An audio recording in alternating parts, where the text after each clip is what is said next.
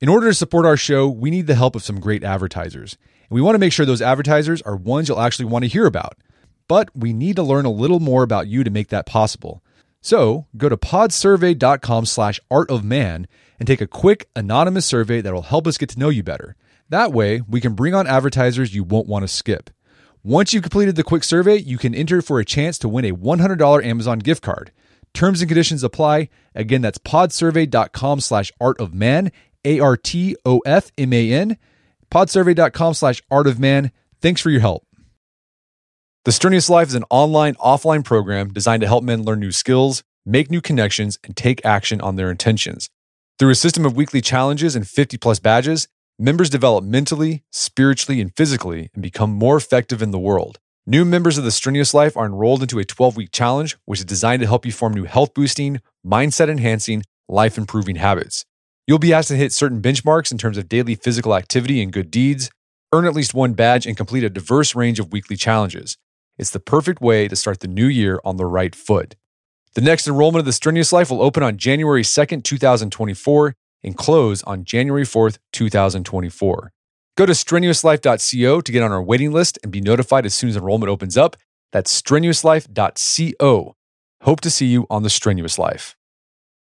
Hey, this is Brett. We're taking a break this week for the holidays, but here's a rebroadcast of episode number 780 Declutter, Downsize, and Move Forward with Your Life. I don't know about you, but after Christmas, I always feel overwhelmed with stuff. I got this new stuff, and then I think I got to get rid of some of this old stuff I haven't used in a long time to make room for this new stuff. Well, this episode provides some actionable advice on how to do so effectively. Hope you enjoy it. We'll see you next week with a brand new episode.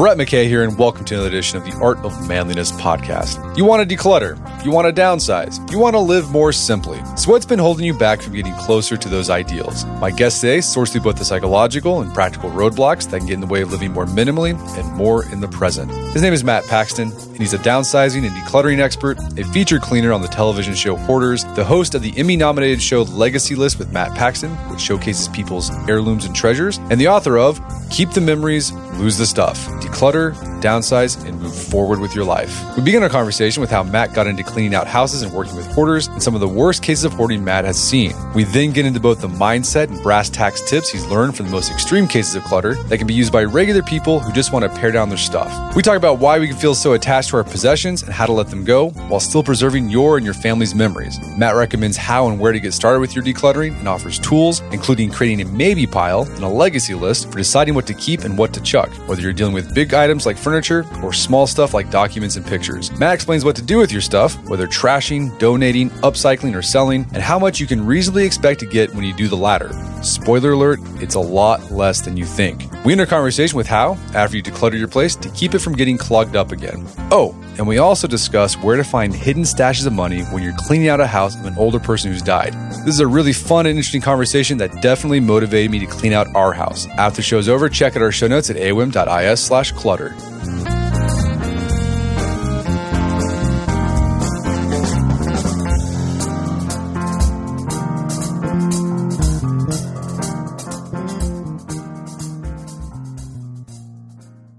All right, Matt Paxton, welcome to the show. Thanks for having me, man. So you are a downsizing, decluttering, and hoarding expert. You host a show on PBS called The Legacy List. You've also been on A&E's Hoarders. I'm curious, how do you get in this business? Because I don't think there's a lot of 12 year old kids out there thinking, when I grow up, I want to help hoarders clean out their house. So how did you get no, into this biz? I mean, I jokingly say you failed at everything else, and this is what's left. And the truth of it is, I was an economist coming out of college, worked for the Federal Reserve and I wanted to be a banker. Really wanted to be a banker badly, and got all the accolades to do it. I mean, great economics degree, got into the Federal Reserve. It was awesome. And then, like second day, I was like, "Oh, I don't want to do this." and you train your whole child life to do it. And basically, I left eh, after six months, went to Caesar's Palace Casinos, and I became an economist for Caesar's Palace Casinos. And as a 23 year old kid, I didn't have the maturity to live in that city to be really blunt. And um, it was just, I mean, it was it was wild, wildness, and um, got addicted to everything addicted to. So I came home, and I was at 23. I had to start over, and I had always cleaned old ladies' garages and stuff just for extra money. That year after I came back from Vegas, my dad, my stepdad, and both my grandfathers all died. And that's when it kind of like happened. I was just this young kid, depressed, sad, and I was tasked with cleaning out all their houses. And I did it for a year and it was just awful. I was sad. I was alone. I was lost. I didn't know what to do. And all the men that had raised me had died. So I couldn't really ask them for help. And uh, one time my grandpa told me early in my life, he said, Hey, if something sucks, do it as a career because people will pay you to do it because they don't want to do it. And he was totally right. so here we are 22 years later. I'm talking to you. I'm still doing it. I honestly just, I didn't hate it. So that's why I kept doing it. And then when I cleared out those four houses, I still didn't know what I wanted to do. So I just kept cleaning little old ladies at, at church. I'd clean their attics and their basements. And then I stopped helping them move out. And then I realized these hoarding houses, nobody wanted to touch them. And so I could charge more. And I loved it. And I did it for five years before I got on TV. I just cleaned hoarded houses, just one after another. All right. So you've been doing it for what, 20 plus years? 21 years now. Yeah. 21 years. All right. So you've been doing this for 20 plus years. I mean, give us an idea. I think people have probably seen hoarders, but like what's the the biggest you know how give us an idea how extreme hoarding can be like what's the biggest project you've worked on all right so you know i do the physical part of the cleaning and you know the harder part is the mental lifting right so and, and we'll talk about this more but the you know people hoard for a reason something bad's happened to them and so it's important to know when you walk in one of these houses, the bigger the mess, the more extreme it is, the more insane it looks to you. That's how damaged now hurt that hoarder is. So I always have to preface because this is the number one question: What's the grossest thing you've ever seen? You know, right? I mean, oh man, I had 300 cats in one house one time, like alive. They were running. We had to catch them. 300 cats, and that first cat, that's easy. Like he's fat and lazy and hungry. You just put some treats out and grab them. But the next hundred, they're they're you know, they're pretty wild. And the last hundred are wild animals. That you know, they're not going to be caught. I mean, and you have to like take out drywall and stuff. I mean, that last cat, the 300th cat, that dude has survived for years and has every disease. I mean, like it's the toughest animal in there. And those are the ones that were really hard to catch. So, like that, I mean, the smell on that, I mean, was horrific. I had, I mean, I don't want to get too gross, but I mean, there's just been some incredible messes. Of volume wise, we had a mansion in North Carolina one time uh, if you know the the traditional 30 yard dumpster that you see on the side of the road at a construction site. Right. And so my business is in cubic yards, which is so that's a 30 yard dumpster. And a cubic yard is basically equivalent of like a like a, a dishwasher. And we were moving out 10 dumpsters an hour out of that house. So I'm talking three, the equivalent of 300 dishwashers we were picking up and pulling out of that house every hour for four days. Wow. And we we pulled over a million pounds of trash out of that house.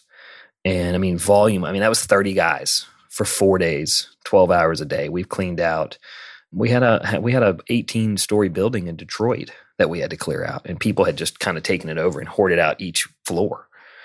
And the the developers had us come clean it out. I mean, there's just it, it's I mean the your average home. Think of everything you have in your house, and we and we look at it, and the floor is full, and so we think, oh, our house is full right? The, the walls and the floor. And but really, you know, that's a 2D look at it, and a hoarder looks at it three dimensionally, and they can fill it all the way up to the top. Well, so you mentioned hoarders hoard for different reasons, and usually it's because they're they've got some sort of you know they've had some sort of trauma or they've got some sort of they're hurt somehow. I mean, what are the like, yeah. the common like are there common issues you've seen with people yeah. who hoard? Oh yeah, so it's pretty common. So it's trauma. It's always trauma. Something bad has happened to them. They're looking for their something you know good in stuff. A lot of us look for it in gambling or faith or drugs or alcohol or working out. And, and I know I'm putting lots of different things in the same pocket there, but we all look for happiness and self worth in something. Some of it's good, some is bad. For the hoarders, they look for it in stuff. It's usually divorce or abuse or death. Uh, a common one lately is, believe it or not, just an empty nest where people have dedicated their whole life to raising their children and we're at that pocket where there was some really young moms and so these women are now 50 and their kids are out of college and they're looking for their self-worth their value because their husbands are out working and they didn't get a career they gave that up for their family and they successfully raised a really good family and they did a great job and now they're gone and they're 50 and they don't know what to do. And they go on Amazon and start shopping. And all of a sudden the house just fills. And so, I mean, that's not a horrible abuse thing. It's just a loss. They, they've gone without their kids. Well, another trauma you talk about that you see with people, and these people are, they're not, they're leaving us now, is you know, people who grew up during the Great Depression. They love to hold on to stuff. And it's because they grew up in a time of scarcity. And it's like, you could probably use that salt and pepper shaker one day. So we're going to hold on to that. Yeah. I mean, I, you know, I have a lot of clients, and I'm glad you brought that up. I mean, I have a lot of clients that remember not having food, right? They remember. I mean, I was in Oklahoma one time and she's like, oh, yeah, no, my dad had to leave for three years. He had to go to California to try to find work. So we didn't see our dad for 10 years. I mean, that's true. I mean, could you imagine that nowadays? Your dad just taking off for 10 years and sending money. And he did it to support the family. And the kids stayed home. And she's like, you know, she, I remember, and I talk about it in the book actually. Um, one lady remember telling me, she's like, oh, yeah, one year I got an orange for Christmas and my brother got a peppermint stick. And we would, uh, and they would jam the peppermint stick in the orange and suck the orange juice, and that was their treat. And I was like, yeah, like a stocking stuffer. She's like, no, that was our whole gift. and we were we were proud to have it, man. We as a society don't really know that type of sacrifice they had, and this is you know the last kids of the war, the last kids of the depression. They didn't trust banks for a reason, right? It's why we find money in a lot of these houses. It all make any hoarder makes sense, believe it or not. If you know their story, no matter how extreme it looks, it always makes sense.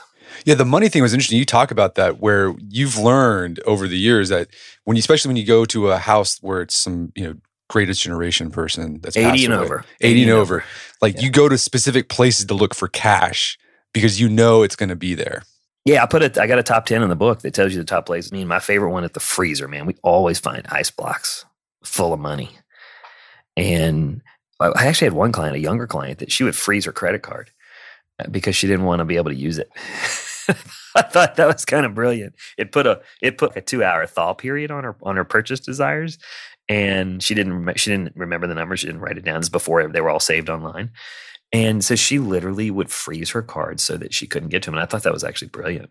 Yeah, the toilet tank is another place you look, right? Yeah, top of the toilet tank. So obviously not the part where you poop, but you pull the top part out. They would put it in a Ziploc and tape it. We find it. Books is obviously the number one place. I mean, we shake every. If you're over eighty, we shake every book in the house we grab it by the binder and shake it because we'll find. I guarantee we'll find thousand bucks. Yeah, in a Bible or something like that. Mm-hmm. Oh yeah, yeah, yeah. I, I remember when my uh, my grandfather passed away a few years ago. My mom and her siblings were going through his apartment cleaning it out. They'd find just like coins in medicine bottles, like all oh, over, yes. all over the place. oh man, the so your listeners, it would be the red Folgers coffee can. It's either filled with pennies, nails, or buttons. And it's an old tin coffee tin. And and we often find money in there. The old orange prescription bottles you filled with quarters. Now a lot of those are actually silver. So you know mm. don't don't negate those. One thing we find a lot nowadays just i was i got my you know start on the east coast near washington d.c so a lot of our clients were were government employees. And they were in the 80s they would all get savings bonds with their paycheck each week U.S. savings bonds. So I mean, I know I can see the color from across the room of that little mustard orange yellow uh, envelope, and we, I mean, we would find you know a hundred fifty dollar savings bonds. And I remember one lady, she goes, "Oh, those are expired." I was like, "No, ma'am, they're matured. they're big difference." A lot of times, we're just not aware. I mean, we we find this is the sexy part about what we do. I mean, we find old stock certificates that have not been converted to digital. They're old paper certificates, which is live money. And I mean, I've had to train a lot of my employees to understand what, you know, what all these things are. I mean, we found 2 million, I'm not exaggerating. We found 2 million dollars in old stocks. And the lady, the guy actually had put them in a in a big manila envelope that said trash and sealed them. And, and, just because my work with hoarders, I knew there was something else going on. No one's going to seal something and write trash on it. So I opened it up, $2 million in stocks. And he put them in there so that when the robbers came, they wouldn't uh, know that it was important. Uh. And so, in his mind, it was a safe. but to the untrained eye of a clean out, it's trash because it says trash. So, so, you say your job is the the physical part, the cleanup part. When you work with a hoarder, are there like therapists that come in and also help with the underlying issues? Yeah. So on the TV show, we have a therapist 24 7 on set. And in real life, we require them to go to therapy beforehand because look, I was an economist, so, the, I'm, um, I lean heavily on math. Yes, I'm a trash man, but the numbers don't lie. And at the end of the day, if the th- hoarder goes to therapy, it's a 60% success rate. They will keep their house clean. But if they don't go to therapy of some kind, and therapy might be, it may not be like CBT sitting on the couch and, you know, talking to a therapist about your feelings there's a lot of new different kinds of therapies. It might just be volunteering, but they have, have to have something to deal with the emotional part. And if they if they don't do that, it's a zero percent success rate. Let me repeat that. If they don't do some type of therapy, I guarantee they will repeat. And so we don't think it's ethical to clean the house and take their money from the family if they're not going to do something to fix the mental. Gotcha. Well, let's say someone's not a hoarder, but they have a lot of clutter around the house. When you work with these people, do you are they just are they just less extreme versions of hoarders? Yeah, so let's put the again, let's put the math behind that. Five percent of the country hoards. That's 19 million people struggle with hoarding. That's still a really big number, but that means 95 percent of the country just has too much stuff, and that, that's that's the majority of us. They just have a problem with too much stuff. They bought too much, or they saved too much, and they just want a, a different life, and so they want less things. And so it's not that you know not everybody's a hoarder they just want to have a better life with less stuff. And I and I married a minimalist, so I've gotten really onto the vibe of of less is more. and I've I've really embraced it and I love it. And I think a lot of people are getting to that life of simplicity. They just want a little less, which is totally normal. Why do you think we get attached to ourselves? Like, why do you think we just collect stuff and then we have a hard time getting rid? because sometimes you'll notice like, oh man, I got a lot of stuff here, but you don't do anything about it. Yeah, so uh, I could, I could, I mean, I, I, did just write a book about this, so we'll talk about. It. Yeah, I mean, to me, it's there. I really want to stress this: the stuff is stepping stones, and I really want people to buy into this mentality. We got it at a certain point in our life to get to the next point, so we needed it then. It served a purpose now, and it may not serve us a purpose now at this phase of our life, and that's okay. I mean, I think about like my God, like my skis and my snowshoes and my free. Oh man, frisbee golf was huge for me in my twenties. It's where I had my most social life. I'd hang out with my buddies. We'd get a beer. We'd walk in the woods. We'd throw frisbee golfs. We'd we'd play for hours. Did it every weekend. You know, the last I've been raising a bunch of kids for the last ten years. I didn't touch them, and I gave them away. And when I moved, because I hadn't played them in eight years, we moved to Georgia just the other day, my boys and I were walking. We came across a beautiful new frisbee golf course. They're like, Dad, I always wanted to do that. Let's go play. Now, I had given them away. So I had to go get new ones. Is that okay? Yeah, because technology changed anyway, right? And there are a lot better ones now. So what I mean by that is it, it did serve me a purpose at one point in my life. It didn't at another point, and now it does again. So I went out and bought some more. That's okay. We hold on to stuff because we think we need it or it was expensive and, and the bottom line is, I, I could give you 20 excuses. We hold on to things because we have a positive memory attached to them. I mean, it's really just stuff. It's really just atoms. Like it doesn't matter. You could, you know, we're not in a. If you live in the U.S., you you don't have a scarcity of stuff. You know, even though we we didn't have food and stuff during the pandemic, you still you, you weren't going to go hungry, right? Like we don't we don't live in a time that our grandparents did. So really, while we're holding on to stuff, we want to prove that we have value either to ourselves and to other people and it's going to get real deep here. We want to prove that we we're successful, that we've made it, that we've done well, or we just really want to, you know, we think it brings us happiness. I mean, I, I did a TED talk on this concept of, you know, as a young dad, I wanted to buy my kids a lot of stuff because I didn't have a lot of stuff growing up. And I was raised by a single mom, and she worked really hard to, to give us what she could. And so I wanted to provide for my kids as much as I could. So I worked super hard to buy them all this stuff, right? And then I would have to work harder to make more money to buy more stuff. And I would start giving excuses like, oh man, I'm doing this for you. I started telling them I was doing it for them. And I would start telling them that it was all about, you know, trying to make them happy. And, and I was not around. And so I was working harder. For, I was working harder for more money and spending less time with my kids. And so it was a lie. Like it was a trap, right? That I was just working harder for more stuff. And so I'd miss my kids more and I'd miss my kids more. I'd feel bad. So what would I do? I'd work harder to buy more stuff. It's this vicious cycle. And at the end of the day, I was like, this is dumb how about I just spend more time with my kids and buy them less stuff? And so I did. And so I've really settled down and we, you know, we keep stuff because we think it makes us happy or the items are associated to someone that did bring us happiness and joy. So that's why we hold on to a lot of stuff from the past because it re- we reminds us of great people in great times. And that's why the title of your book is "Keep the Memories, Loses Loses Stuff." Like understand that the thing is attached to a memory. You can keep the memory of that. Yep. attached to that, but with, with while getting rid of it at the same yeah, time. I've tried to really dumb it down. Tell this the stories live on forever. And like I've been lucky enough that, and I say that again, I've been lucky enough that my dad and my stepdad, and my grandpa, they they died early, and it gave me a career. And my dad, now none of my kids were alive when any of those men were alive, but my kids can tell you ten stories about each one of those men because I tell the stories all the time, and I have a few items. I call them legacy list items. We'll get to that in a little bit but I keep those items and I continue to tell the stories about those men. So my, my sons will come up and be like, Oh, dad, tell us a story about that time that grandpa and you guys went fishing with a bear. That's awesome. And then they hear the story and they're like, Oh, let's go fishing. To me, you tell these stories. I'm not saying it's going to cure everything, but it does get you started. And if you tell the stories, you pick a few good items, you tell the stories. What it does is it keep it, it really puts the top tier of your items that truly matter and the people in your past, the people they're attached to, those memories, they live on forever. I mean, my kids will have never met my father, which is insane to me. But they are man. I mean, my oldest is my father. It's crazy. It's scary how much alike he is.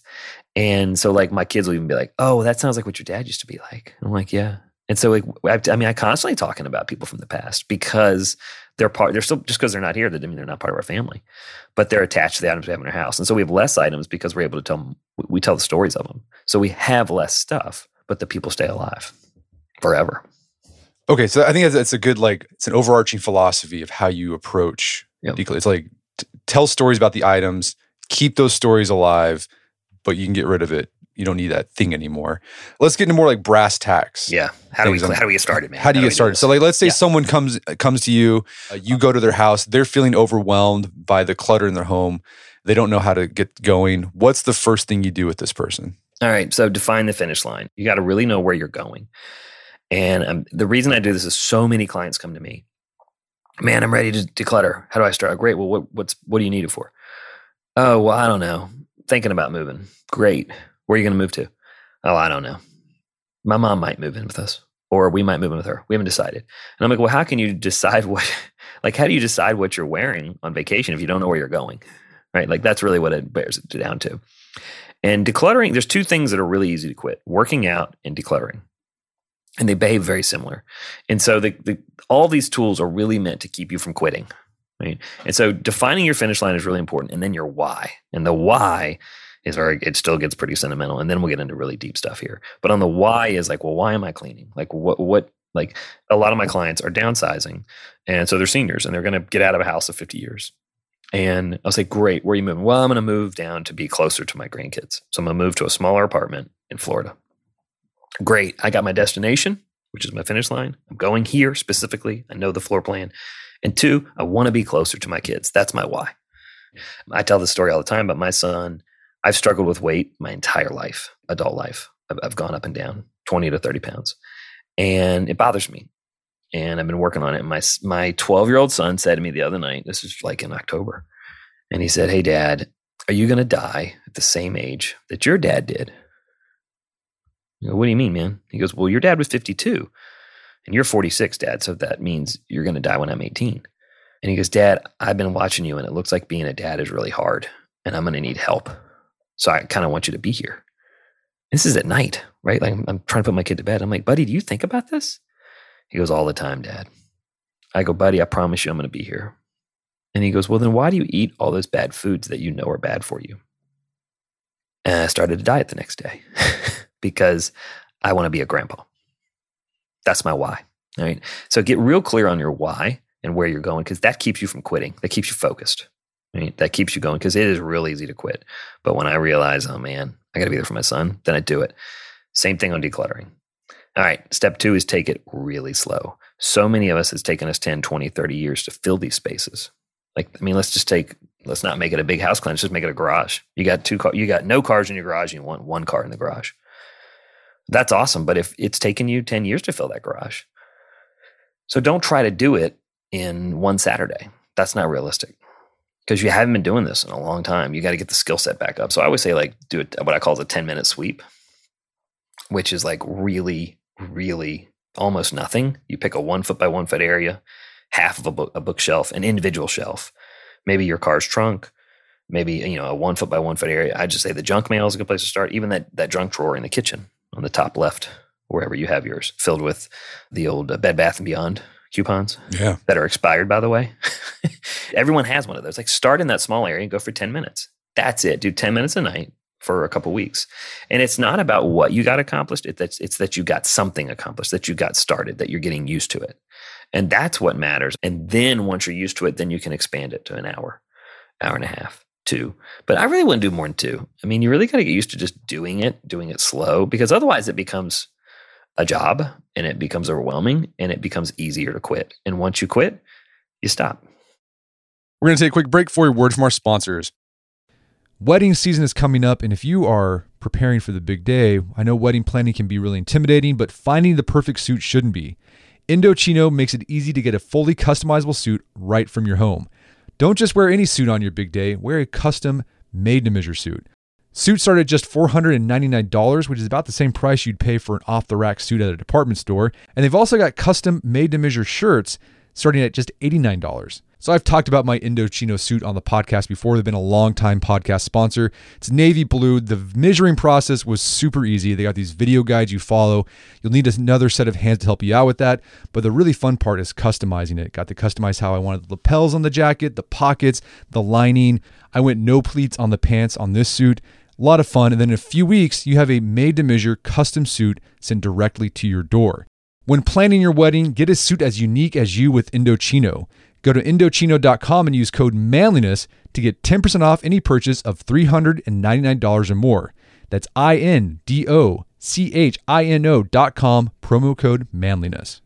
All right, if you have a family, then you need to get term life insurance to protect them. It's one of the smartest financial decisions you can make, and the start of the new year is the perfect time to get it done so you can focus on whatever else the year has in store for you.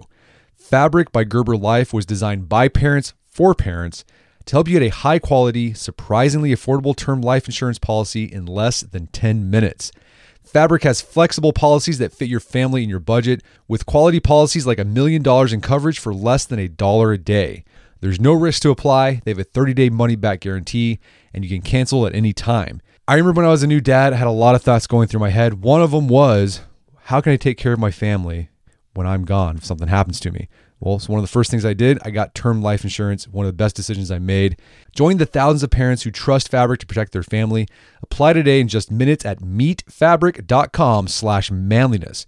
That's meetfabric.com slash manliness. M-E-E-T fabric.com slash manliness. Policies issued by Western Southern Life Assurance Company, not available in certain states. Prices subject to underwriting and health questions. Daylight saving time is starting up again. The goal of this is to give us more daylight from March through November. By setting our clocks forward, it may feel like there are more hours in the day, but if you're hiring, it doesn't necessarily help you find qualified candidates for your roles any sooner. There is only one way to do that ZipRecruiter. And right now you can try it for free at ziprecruiter.com slash manliness. ZipRecruiter works around the clock to help you find qualified candidates. Once you post your job on ZipRecruiter, they send it to 100 plus job sites so you can reach more of the right people. ZipRecruiter smart technology also quickly scans thousands of resumes to identify people whose skills and experience match your job. Spring forward with a new hiring partner, ZipRecruiter, and find top talent sooner. See why four out of five employers who post a job on ZipRecruiter get a quality candidate within the first day. Just go to this exclusive web address to try ZipRecruiter for free. ZipRecruiter.com slash manliness. Once again, that's ziprecruiter.com slash manliness. ZipRecruiter, the smartest way to hire. Picture that thing you've always wanted to learn. All right, you got that in your head? Now picture learning it from the person who's literally the best at it in the world. That's what you get with Masterclass. This year, learn from the best to become your best with Masterclass. Masterclass offers over 180 world class instructors, and many of these instructors are former AOM podcast guests.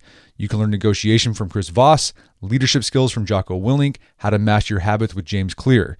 Plus, every new membership comes with a 30 day money back guarantee, so there's no risk.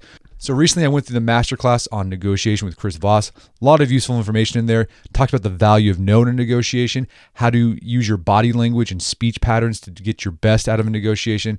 Very well done. I really enjoyed it and got a lot out of it. Right now, listeners of our podcast can get an additional 15% off an annual membership at masterclass.com slash AOM. Get 15% off right now at masterclass.com slash AOM. Masterclass.com slash AOM. Check out the masterclass on negotiation with Chris Voss. And now back to the show. No, I think that's a good point. Start small because I, I know when I've done decluttering projects in my own life, I'll try to do it all in a weekend. And Never works. it never works. You just get tired and you're like, okay, I'm done. And I'm not done. Well, and our life doesn't suit that, right? Like, oh, I got to take the kids to their game. Like, if you have children at all or grandkids, it, to cut off 10 hours on a Saturday is a thing. That's hard now. It's our one day off, this, in the, you know, really off. And so you have to f- just do an hour, man. If you try to, if, you- know, clo- I hate closets. I hate closets because you can shut the door and you can walk away from it and avoid it for a very long time. Um, we actually we actually don't have any closets in my house. My wife's a minimalist designer, so we, we actually don't have any closets because guess what? If you don't have any closets, you can't store a bunch of crap that you don't need. and so, to me, closets are a symbolism of, of it's just the easier to quit because you can shut the door. Do you have any recommendations like on where to start your decluttering project? Let's say your entire house is just it needs a, a clean. Where would you start? What's the best place to start? Um, and I'm I'm different on this one. I I say don't start with the pictures. I'll say that because pictures can really wear you down. But pretty much anywhere that's not heavily emotional. Like if you just lost your partner, don't start in the bedroom. Right. I, I don't mind doing the garage because it gives you a clean, empty space to work in that's dry and inside. So sometimes I will start in the garage, but I'll set my expectations really low because the garage also has a lot of boxes that you can break down and make a lot of space. And so I would say where you should start is somewhere you can see a lot of success immediately. So if your dining room table is filled with mail, that's a great place to start. Gotcha. I, I actually love, I think dining room's a great place to start because it's a big table that you can use later for sorting. And quite honestly, none of us are really using our dining room anymore. I mean, it, it for a lot of us, it's become a, an office or it's become a place for the kids to have uh, school during the pandemic. I mean, not, rarely do we sit at the, we don't sit at the sun, Sunday dinner anymore at the dining room table. Like that's, that's not something that happens as much as it used to. So that's an easier place to start. Now there is some emotion there because a lot of times if you're like, if your grandma downsizing to leave the house, actually that's the last place you want to start the dining room table. If you're a younger generation that you don't use that room that much, then it's a good place to start. For grandma, like that was the most important room, and that china and that crystal and the silver, that's really important. And the reality is, a majority of your kids don't want that stuff. Yeah, that's going to be a problem. I, I imagine coming up where. oh, uh, it's now. Yeah, We're it's it right yeah now. now. Yeah, because like I brown furniture. yeah my you know my mother she's got a, a china cabinet full of china that was her mother's and grandmother's and i don't we don't have a dining room like i don't mm. I, I don't want i wouldn't have any like there's gonna be a lot of china cabinets in china on the the goodwill market here pretty soon So I work, yeah, I work with Goodwill. I'm, I'm actually Goodwill's ambassador for downsizing and decluttering. And this is something we're working on now, a series. It's not that, and this is really important. This is for grandma. It's not that no one wants your stuff. It's not that they don't love you. They just don't want that stuff, the dining room, right? Because we don't have a use for it. Our family m- memories are made, you know, at the ski slopes or at the beach or at the river. They're often at vacation spots or somewhere else. And so we want those great memories. We just don't need them from the same place that you had those memories. I mean, Goodwill is filled with china, silver, crystal, and brown furniture. And they can't sell it because nobody wants it. Uh, maybe there'll be like a revival here in 50 years you know, Nope. no you don't think so no, it's a room that doesn't even need to be in the house Yeah. anymore. Right. And so, you know, I, I will say that, well, I mean, look, mid modern furniture is huge right now. And that's beautiful. I don't think we're going to see a bunch of brown furniture from, you know, the colonial dining room furniture. We just don't need it anymore. I'll say this: if you're if you if you love your china, if you love your silver, use it every day. You know, I saw an old meme a meme the other day that said, "Every day is a special day. Don't save anything for a special day." And as cheesy as that is, I think it's true. So if you like that stuff, start using it, man. I have seen families start displaying their legacy list items in their china cabinet. They got rid of their china. Beautiful china cabinet. You're talking, you know, with the glass windows, you can see everything. Start putting items that actually matter, things you actually care about, that tell the story of your family. Like start putting those items in there and showcase them and, and tell the stories and let people see what matters in your house. That's a good way to kind of re up, upcycle it and reuse it. And donate. By the way, donate, donate, donate, donate. Like the more you donate, the you will not be happy with what you get money wise for the stuff in your house. Here's a stat that'll blow your mind. I mean, I've emptied thousands of houses. And when you empty a house after the kids have taken the stuff they want, guess what the average household value is of all the items inside your house? No clue. $8,000. That's it. That's it, man. You spend a lifetime and probably a couple hundred grand filling it. Now, good, you've taken the stuff you care about out, you know, the important stuff, but all that extra junk. And it's funny, I just did this last year. I moved and I've been saying that stat for five years now. And I sold all the stuff in my house on Facebook Marketplace and I made eight thousand dollars. it was like within two hundred dollars of what I always say. It this it, it's about ten percent financial value of what you paid for it. So if you think you should list it for a thousand bucks, you're gonna be lucky to get a hundred. Now I'm summing, I'm averaging. This is not every single item, but just you know, set expectations extremely low. So like that dining room set, my mom paid five grand for it, dude. If you get five hundred, you'd be lucky.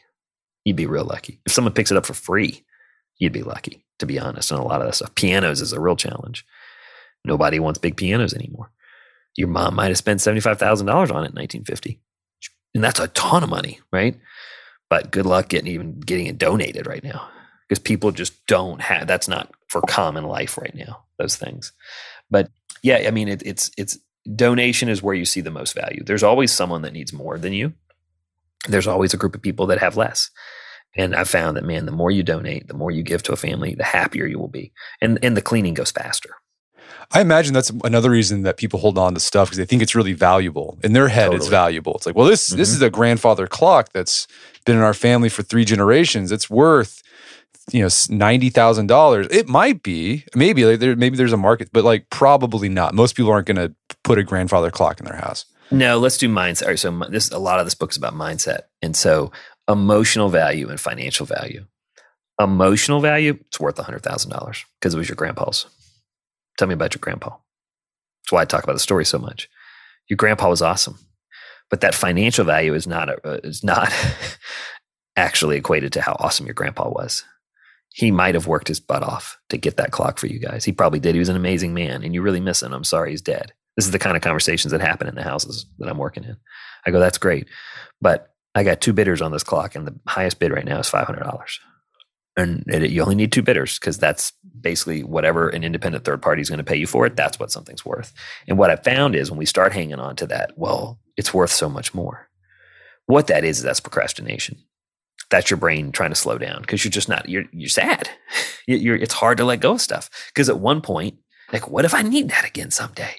What if someone really wants that? Or what if my kids want it? Your kid's eight I don't think he wants that clock.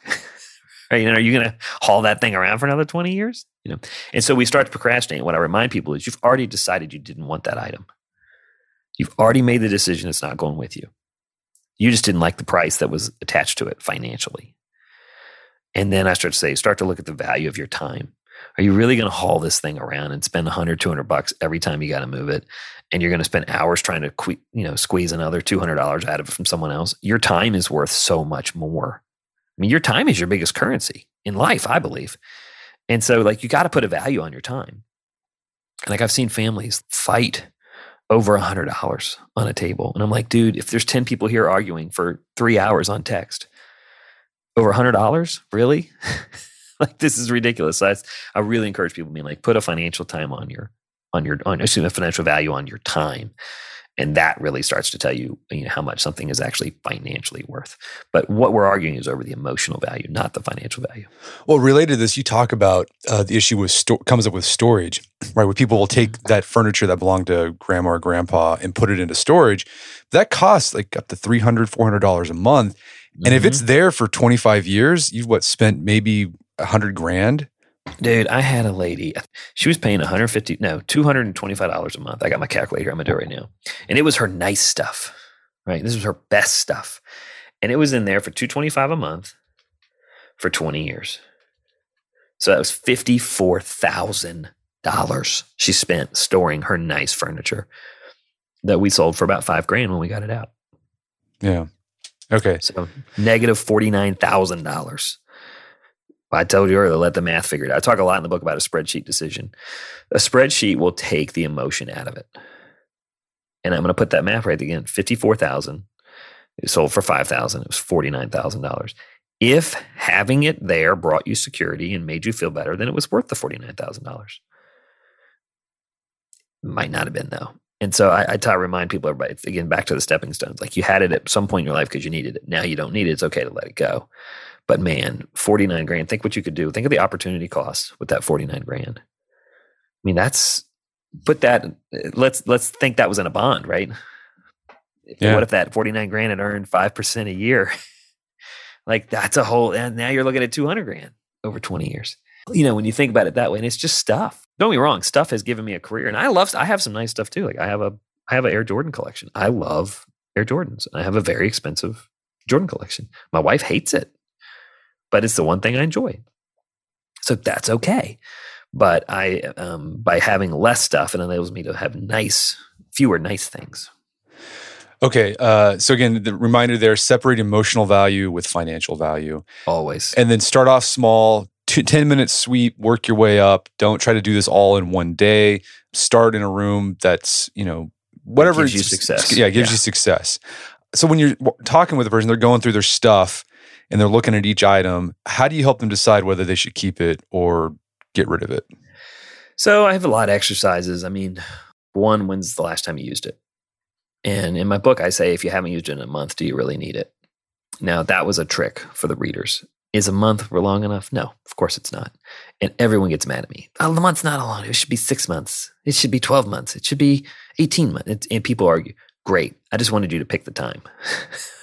That's all. I put the lowest time possible to make people decide when it is. It's usually a year. If you haven't used it in a year, do you really need it? I, I talk about skis all the time. I mean, where I grew up, we used to get snow and we all go skiing every Friday night. Man, we had snow in like five years. Right, the world's just changing, and I don't have the time to go skiing every week. Like that's not realistic. And and skis have changed. Start getting realistic about that. And, I, and what I call that is your fantasy life versus your reality. A lot of us live in a fantasy life. We keep all these great clothes. We keep all these amazing items. Even with hobbies, like people have kept all these hobbies during the pandemic. Are you really going to make that many more blankets? You know, are you really going to make that much more sourdough bread? how much stuff do we need for these hobbies? And it was the fantasy life that we had at that time. And I say, let's get real focused on your reality life. That also goes with clothes. Do I need my size 28 jeans? I'm a snug 36, guys. I think I can get rid of my 28s and my 30s and my 32s. I still got a chance on my 34s. You know, I had to get real, you know, the reality in my closet is that that stuff doesn't fit me anymore. It's easy to, you know, I, I tell people to do like with, with you have grandkids, like do a fashion show put on the clothes. Well, one, if they don't fit right away, you know right away, right? If you can't even get them on, then come on, donate them. If they're just ridiculous looking and the kids laugh at you, yeah, probably time to get rid of those too. And then I really focus on the donation. Again, think of how many people could use that. I mean, on my TV show Legacy List, we just had a, sh- a show last week that aired where this guy was a retired NBA coach. He had coached for 20 years in the NBA, 25 years in the NBA. He had 10 NBA championship rings. He'd won one as a player and nine as a coach. And he had two whole closets filled with suits. And he was a tall guy. He was like 6'10, 6'9. And we were able to find a group that took those suits and they gave, refurbished them to, to men that were coming out of prison that needed nicer clothes. And they were ecstatic because they were tall. They were, you know, they were extra long suits and they don't get those. And so there were a bunch of young men that got really nice suits now. They could get back into the workforce and try to get a job. And it was through donation. And that was a way we were able to clear out his house he had to get real about his reality. He's not wearing suits anymore. He's not coaching anymore. He's retired. And so he was able to get rid of that stuff. But that was really hard for him because that those suits were who he was. That's where he, that was his, you know, his armor at war every day. And it was really hard. When he finally he said, "Oh, okay, I'm giving someone else a chance at a job, so it's worth it." He's like, and they're to look good. And so again, that again, that don't figuring out what you're doing for donating is really important. That's a tool. It's not just a it's not just an easy place to drop stuff off you got to believe that you're making someone's life better and that'll make you happier to let go of things. Okay, so first tool heuristic. If you haven't used it in over a year, get rid of it. You don't need it anymore. You also have this other tool you use when someone's sort of on the fence with something like, I don't know, like maybe they've got a lot of emotional attachment. It's the maybe pile. Maybe pile. Love the maybe pile. So the, your piles are keep, sell, donate, trash, and maybe maybe is really powerful because at the beginning you're going to have a lot more maybe because you're just not there yet and a lot of times you'll be like oh man i love this item gotta have it on day one and you you're like, uh, okay, fine, keep. And then you say, all right, well, wait a minute, maybe I don't know, maybe maybe put in the maybe. And what at the end of each day, you come back to the maybe pile and you realize, I'm not sure yet. And if you're not sure yet, that's fine. Because if you if you if you get rid of the maybe pile, then you're never going to move forward. Because keep is definite, right? Trash is definite, no question on either one of those. Sell is pretty clear. If you can't sell it or you don't want to donate it, you put it in maybe. And then what happens is you come back at the end of the job and you're like, man, why did I keep this teddy bear from my girlfriend in eighth grade? This is ridiculous. You know, but at the beginning you thought that was important, but then you've gone through all the other emotions on this journey of cleaning out. And on day 10, it's not that important. And so it's easier to let go of things on day 10 than it was on day one. So you'll find that, and this isn't this isn't a full safe, you know, foolproof tool, but maybe Pile really does help you keep going faster through the process and then helps you. You're not punting the decisions, you're just putting them later down the line when you're more warmed up. Gotcha. So you mentioned earlier this thing called the legacy list. What's that? So legacy list, it's the title of my show. And a legacy list is just a, a, list of five or six items that mean the most to tell your family story. Right. For me, I've got a, a ring of my dad's. I've got a poker chip. I've got a cookbook from my mom that she actually made for my dad. And my parents got divorced when I was six, but later in life, my mom went out and talked to my every woman in my dad's family and every woman in my family, and even the old ladies at church, and got all their recipes that we grew up on. And she gave this book to my dad, and later in life. And then when he passed away, I got the book. But it's all the recipes I grew up in, and it's in all of their handwritings. So that's my mom, my grandma, my great grandma, my other great grandma, like all these great recipes, all in their handwriting. And now I have this one book with all of them in one place. That is an incredible legacy. Right. So why I want you to, to tell to really create a five or six items that tell your family story. It sets the pace on what's important to you guys. And, and again, it gets you into the habit of telling the stories. And so what it does is when you have these five or six items, you got to share them too. You got to show them off. They're not meant to be in storage you know like you don't you if it's so important to you why would it be in storage? Like that makes no sense to me. And i see so many families oh this is really important. It was my great grandfather's. I love it. You got to see it. Great. Show it to me. Well it's in storage. I got to go get it. Well then i'm going to say it's not important. It's not there. So like that's something i've started to say like put that in your china cabinet right? Put that on your mantle, put that in your bookshelf. Like start putting those legacy list items out there. But what they do is it gets people used to telling the story and then it sets the pace of what's actually important. So these are typically items that belong to a parent, grandparent. Yep. Right. And you, maybe even you. Maybe okay. even you. I mean, I had one lady that uh, I found an Olympic medal. It was like a, she was, it was like an Olympic, she was a piano teacher. I mean, I'll never forget her and I was a kid. I mean, I was, this is before I was a cleaner. But it's funny. I look back in life, I cleaned a lot of houses even as a kid. I was just trying to hustle and make extra money. But my piano teacher it was from Czechoslovakia. And I don't think that's a country anymore, but at the time it was. And she won a, an Olympic medal in the javelin and female Olympic medal, silver medal. And we found it. And I was like, why is this in the drawer? She's like, eh, it's just from my past. It's who I was. It's not who I am. And I was I always thought that was fascinating. You know, I mean, even my grandma used to win all these county fairs. She would win these uh, blue ribbons for her for her garden. And right before she passed, I was cleaning her house, and I said, "Where are all these ribbons?" She said, "Oh, that you know, your trophies should not be uh, found when you're alive. They should be found when you're dead." And she goes, "Otherwise, you're bragging." And although I know she believed that, I think she's wrong. Like, man, we should see your trophies now. like, put those ribbons. You don't put them all out, put one out. But like, I, I think it's okay to brag about what you've done. I mean, put these items out. It's for your family or for you. But again, it gets you in the practice of telling the stories and being proud of your family. And what that does is it separates the memories from the stuff. And you'll find that you're able to let go of a lot of other stuff just because you're already telling the stories of people. You can only tell so many stories, and every item has a story. That's why I put a limit on the number. Because if, if you're keeping every item to tell every story, no story is ever going to get told. And your kids are going to hire me to throw all your stuff away because they don't even know what the stories are.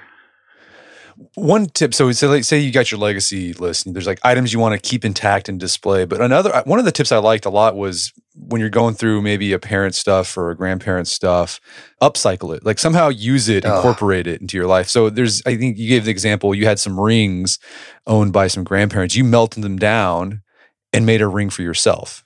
Yeah. So my wedding band is old rings from all the men and women in my family, and I, I shipped it in, and they melted me a wedding band It's jewelry that would have just sat in a drawer somewhere. It's not particularly fancy jewelry. It's just gold. It's neat. And then, in fact, when I was going through all that jewelry to find that, and um, I, I love upcycling. I, I could tell you a hundred stories on upcycling, but it, it takes an upcycling is taking old items and repurposing them for modern living, but still allowing you to celebrate the past. It's like I love that I have my great uncle stuff, and my I found my grandfather's old ring from Alaska. He went during the war. He got placed in Alaska, and I didn't put this in the book, but the coolest thing I found was also, and my grandfather was a farmer, hardworking guy Never saw him cuss or take a day off. He worked every day of his life. Hardest working dude. I mean, he was a preacher, like everything, but just a wonderful man. And I found with this Alaska ring, I found a telegram from him to his sister. It just said, Alaska is great. Send more money. that was it. And I never heard my grandfather ask for money ever. You know, he just didn't do it. And he worked really hard, but I love that telegram. So I actually kept the telegram. So I'm not saying get rid of everything, but like get rid of the 80% that doesn't really matter, right? That lets you keep the ones that really do. So I did keep the Alaska ring and the telegram because I think it's hilarious. And I have a feeling one of my sons will like it. It's also smaller than a bread box. So it's easy to keep. You could turn that telegram into like a piece of art, like frame it, put on your wall. I know. I should. I don't have any. So my house is a minimalist house. We have no walls, man. It's all oh, windows. Okay. so like I've even had to, my wife took this to the extreme. I should say fiance. We're not married yet. But with seven, we have seven kids, and we just haven't gotten to it. Believe it or not, uh, and we have six boys under thirteen. So we're like deep in it right now. But yeah, someday some of these items will get, we will get them. You know, I guess why I'm saying this is like a lot of people are listening, like, well, you do this professionally, Matt. Your house is probably perfect. No way, man. My life's as crazy as yours is. I mean, my life is crazy. And we're just surviving just like you are. But a lot of these rules will help you keep it in mind, you know, and, and, and slowly progress to where you want to be. So we talked about like big stuff, china cabinets, jewelry, things like that, physical, tangible things. A lot of clutter is just documents and pictures. Ugh. In any advice there in helping people sort through that stuff? Because I imagine you walking home and there's just just piles all over the place. Yeah. And I, am sure everyone's got like their pile in their kitchen, right? Where they just put everything. How do you sort through that stuff? All right. So, junk mail, get through the mail first. Junk mail is exactly that it's junk mail. Shred it, rip it up. If you owe somebody money, they're going to find you. So don't worry about that. I mean, if, if, you find a bill you owe, pay it, obviously. But you know, ninety percent of your junk mail is it's just that junk mail. Go through it quickly. I I get into a habit of keeping it clean, which is my mail, I do that over the recycling bin. I don't even take it to a table. The minute you put your mail down, you're not going to touch it for a week. So I take it right to the recycling bin and I look at it and I shred it up. If I don't need it, I shred it right away. And so it never even makes it onto it because you put that bag down, it's going to stay. And that's a habit. Like that's how a lot of my hoarder houses started. Started with one bag.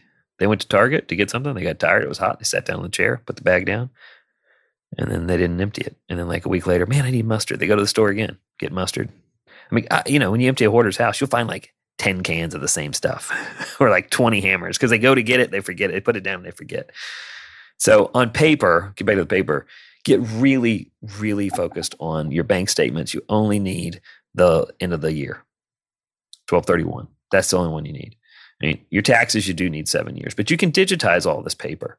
I mean, a very honestly, there's apps on your phone now. You just take a picture of it. Genius Scan's a wonderful app take a picture of it, email it to yourself. You're good. I mean, you really don't need to keep most of your paperwork. You can scan it all, digitize it. Now, here's the kicker on the on this: have two copies of your digital downloads. Have one on your computer, and then save one on a hard drive and put that hard drive in a safe, fireproof safe. You want to back up your backup on that. I mean, so the paper, and in the book, I list all the paperwork you need, like all of it, and how long you need to keep it medical records, legal records, taxes, all of it, all your documentation. Where it gets hard is genealogy and pictures. Genealogy is something that comes up a lot in my career because I didn't know a whole lot about it early on. And I went out to this conference in Salt Lake City called Roots Tech. Have you ever heard about it? Yeah. It, man, it's the it's the Woodstock of genealogy, and it's unbelievable. And the amount of technology that's out there to help you find the information about your family. It's, it's new to me, and I just love it. I'm fascinated by it. So I'm even finding myself holding on to a little more of the genealogy side of it. And so I always want to say, be respectful of that. If, if that's who you are in your family and you're the person in charge of that, then make a space for that in your home and respect it and make the space for it. And that's awesome. But on the pictures, man, that's when we get into trouble because we keep doubles of everything. We have doubles from the 80s and 90s and early 2000s. So the the ones I tell you to get rid of, and and when you're going through the pictures, get really, really. This is where I want you to do the 10 minute sweep. Don't spend more than 30 minutes a night on pictures. Otherwise, it's just a, you get lost in there. But go through the the whole piles at a time and say, okay, I'm going to get rid of the doubles. I'm going to get rid of the negatives because you haven't used them yet. It's 30 years, by the way.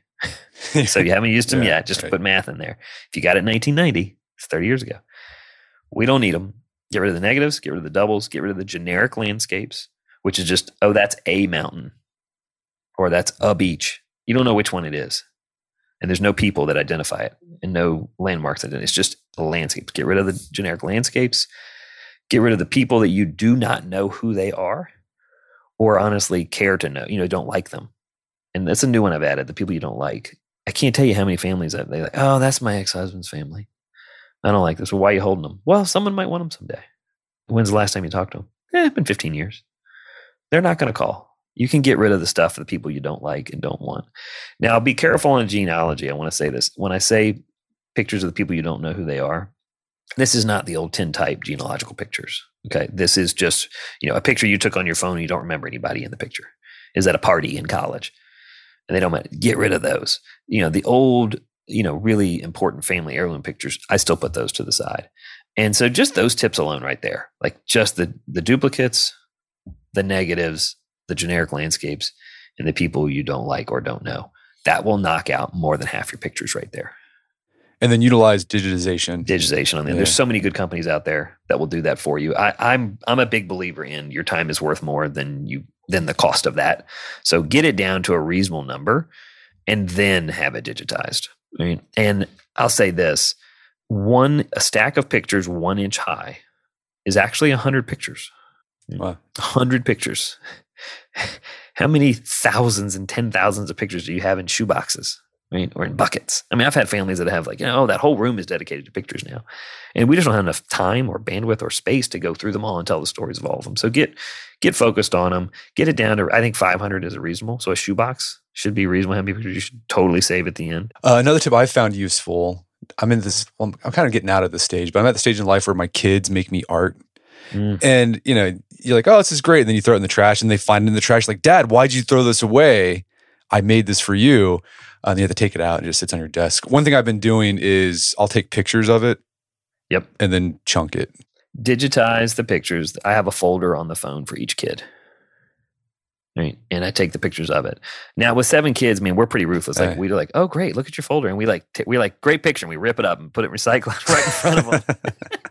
and it's made my kids a little harder on that. You know, but they're like, there's just the other day, my eight year old was like, Dad, I made that for you. so we do have a um, we have kind of a frame. It's one of those foldable frames. And that you know that opens up, and so each week the kid will pick, and the the younger kid. I mean, your kids it sounds like they're getting older yeah. this is really important for the younger kids because I've seen families that like they kept every single picture, every Yeah. picture their kid made, and and let's be really honest here, it's mediocre art at best. Right? Right. at best, we're keeping it because we love our kids and we don't want them to get upset. We're not keeping it because it's great artwork. But once a year, they make a good piece. Right? And so that's what I'm trying to set you for. There's one a year you really want. So don't keep them all. And what we do is we take the picture each week, whichever one they love, keep that one they love, get rid of the rest. Right. And at the end of the month, decide which one they love. And it goes in that frame that opens up. Right. It has a has a, a latch door on it that opens up. You can get them at any hobby store. Right. And so you're switching out the pictures each month and they get to see the art that they choose, not you, them. And then at the end of the year, you've got one that you keep and you put that in in the in a, a bin. And so I have a bin for each kid. And literally we keep one a year. That's it. But they've displayed up to 12 a year. And, and we've kept a couple of them digitally for each one. But I promise you, on the back end, we moved last year and I had I had kept every I had kept pretty much every painting of my kids. And I threw away like all but like four or five Right. because and they, and they haven't asked for them. I promise you. Okay, so you've done all this stuff. You've sorted piles. You got your pile for uh, donate, sell, trash. That's pretty much it. And like you're big heavy on donating because selling it, Huge. it's going to take a lot of time, even money, and you're not going to make that much from it. So Well, and let's let's talk about sell real quick. It- Okay. It's not that you can't ever sell, and I don't want to press a lot of, but but the reality is a lot of the stuff isn't worth anything. But there's two ways I do encourage selling. One is through just mass, like sell it all on an online auction. Get an online auction company to come in. They do all the posting for you. They market it. They sell it. They have people that they have buyers. If you're doing a yard sale or an estate sale at your house, it will not go well. That's not your job. That's not what you do. You want a company that has lots of buyers to do it. And quite honestly, you don't want that in your house. You want it at the at the estate auction house where people come and get it. It's got to be online or there won't be a lot of traffic. If you're selling items one off, I'm really big on Facebook Marketplace. It's the easiest thing and it's local. People, oftentimes it's people you know. So you can put stuff on Facebook Marketplace for whatever price you're willing to get for it. People will haggle, so be ready for that. But if it doesn't sell in a day, then just take it over to the buy nothing groups and donate it. But but there is you can quickly find out if there's a market for something. If 50 people ask you to immediately ask you for it, there's a market. Like, there's a market. And at tools, tools you should always sell. Try the furniture at a low price because it's still better than hiring someone to come pick it up. I mean, because that'll cost you money. Even yeah. if someone buys it for a 100 bucks or 50 bucks, but they come get it themselves, then that's still cheaper for you because you're not paying a $100 for someone to take it away. And so, like, I mean, it, the key is don't waste your time. Put time limits on it, and I would say a day. Put it on Facebook Marketplace. If it doesn't sell, then just give it away. Any tips on so you've done all this, you clean your house out. How do you prevent the clutter from accumulating again? So the key is you spent, you know, you spent the last 20 years filling your house up. Then we just spent the last six months cleaning it out. Let's get back to the 10 minute sweep. Clean every night. 10 minutes. Maintenance, just like weight loss. You can't do a diet, work out, and then lose all the weight and then go back to eating the worst food in the world. You got to stay with it. So same thing with the cluttering. Just stay with it. Don't let it get away. Never put the bags down, right? Always empty the bag. Always empty the bag when you come back from the store. Equal in, equal out. When you buy something new, get something of the same size out of the house. Go donate it. On the paper, I keep a shred box in my trunk and I keep a donate box in my trunk. Why in the trunk of my car? Because if I put it in the garage, it'll overflow and fall all over the floor and I'll never take it in. If it's in my trunk, once it's full, I drive by somewhere and the kid at Goodwill takes it out of the back of my car.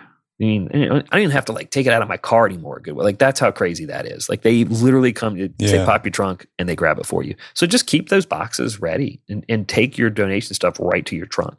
Because the minute you put it down, it's not going to move. You all you did was transfer it from point A of your house to point B. You didn't get it out of your house. right? So I put those boxes in my in my car. I think that's the easiest way to do it. Stay on top of it. Everything has a place. Put it. Do that extra two minutes of work every night when you get back from the store. Put the stuff back where it goes. When you're working out of your tools, you got to do something. You, you use the hammer and the nails. Take it right back to the garage. Put it in its place. Don't put it down on the kitchen room table because then you're not going to touch it till next weekend. Well, Matt, this has been a great conversation. Where can people go to learn more about the book and your work? So the book you can buy anywhere. Keep the memories, lose the stuff. It's on sale now. If you can't afford it, go to the library and check it out. And if you can, go to any, you know, Barnes and Noble, Amazon, Target, any independent bookstore. My website for the TV show is My Legacy List, mylegacylist.com. You can watch all three seasons on there now or on PBS anywhere in the country, public television. Uh, it's a great show. It'll really, it's a positive show about aging community American telling their stories. Super fun. We find a lot of awesome history there. But check that show out. And we have tons of tips all over mylegacylist.com, lots of videos. And then we do have a resource section from our book is on that website, mylegacylist.com. So every company I've ever worked with that I recommend you using, it's all on that website. And then there's a chart of the first hundred items people ask me about. What should I do with it? Everything from pianos to stamps do I donate? Do I sell? And it gives you all the resources. All that's on the website at mylegacylist.com. And then, of course, my social media is I am Matt Paxton, any handle, anywhere you want to go. We got lots of quotes, inspirational quotes, and helpful tips from the book and from my career. And we'd love to hear from you. And if you want to feature your family on our show, we are casting right now for season four. If you got a cool grandma that you just, that's awesome and wonderfully weird and you want to feature a story, go to mylegacylist.com. We are accepting casting right now for filming later this year. Well, fantastic. Well, Matt Paxton, thanks so much time. It's been a pleasure. Hey, thank you, man. I really appreciate it. My guest today is Matt Paxton. He's the author of the book, Keep the Memories, Lose the Stuff. It's available on Amazon.com and bookstores everywhere. You can find more information about Legacy List at mylegacylist.com. Also, check out our show notes at aom.is slash declutter, where you can find links to resources and we delve deeper into this topic.